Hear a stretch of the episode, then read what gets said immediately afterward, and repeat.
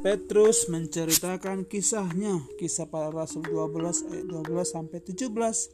Sahabat-sahabat Yesus ada di rumah Yohanes Markus.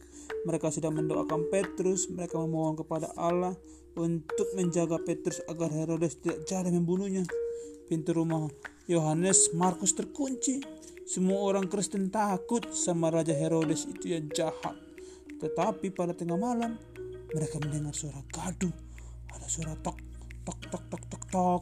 Ada seorang mengetuk pintu. Seorang gadis bernama Rode pergi untuk melihat siapa itu.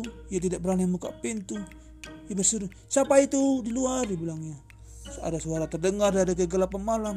"Ini aku, Petrus," dibilang. Rode mengenal suara Petrus.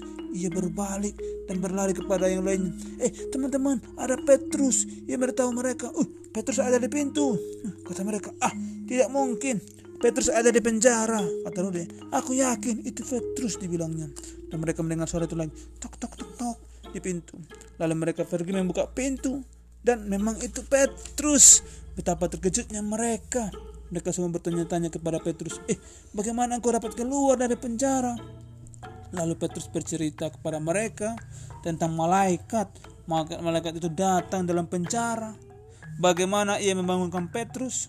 Bagaimana ia rantai terlepas dari tangannya, bagaimana pintu penjara terbuka dengan sendirinya untuk mereka, kata Petrus.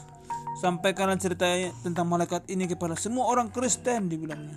Lalu Petrus pamit dan dia pergi ke kota lain.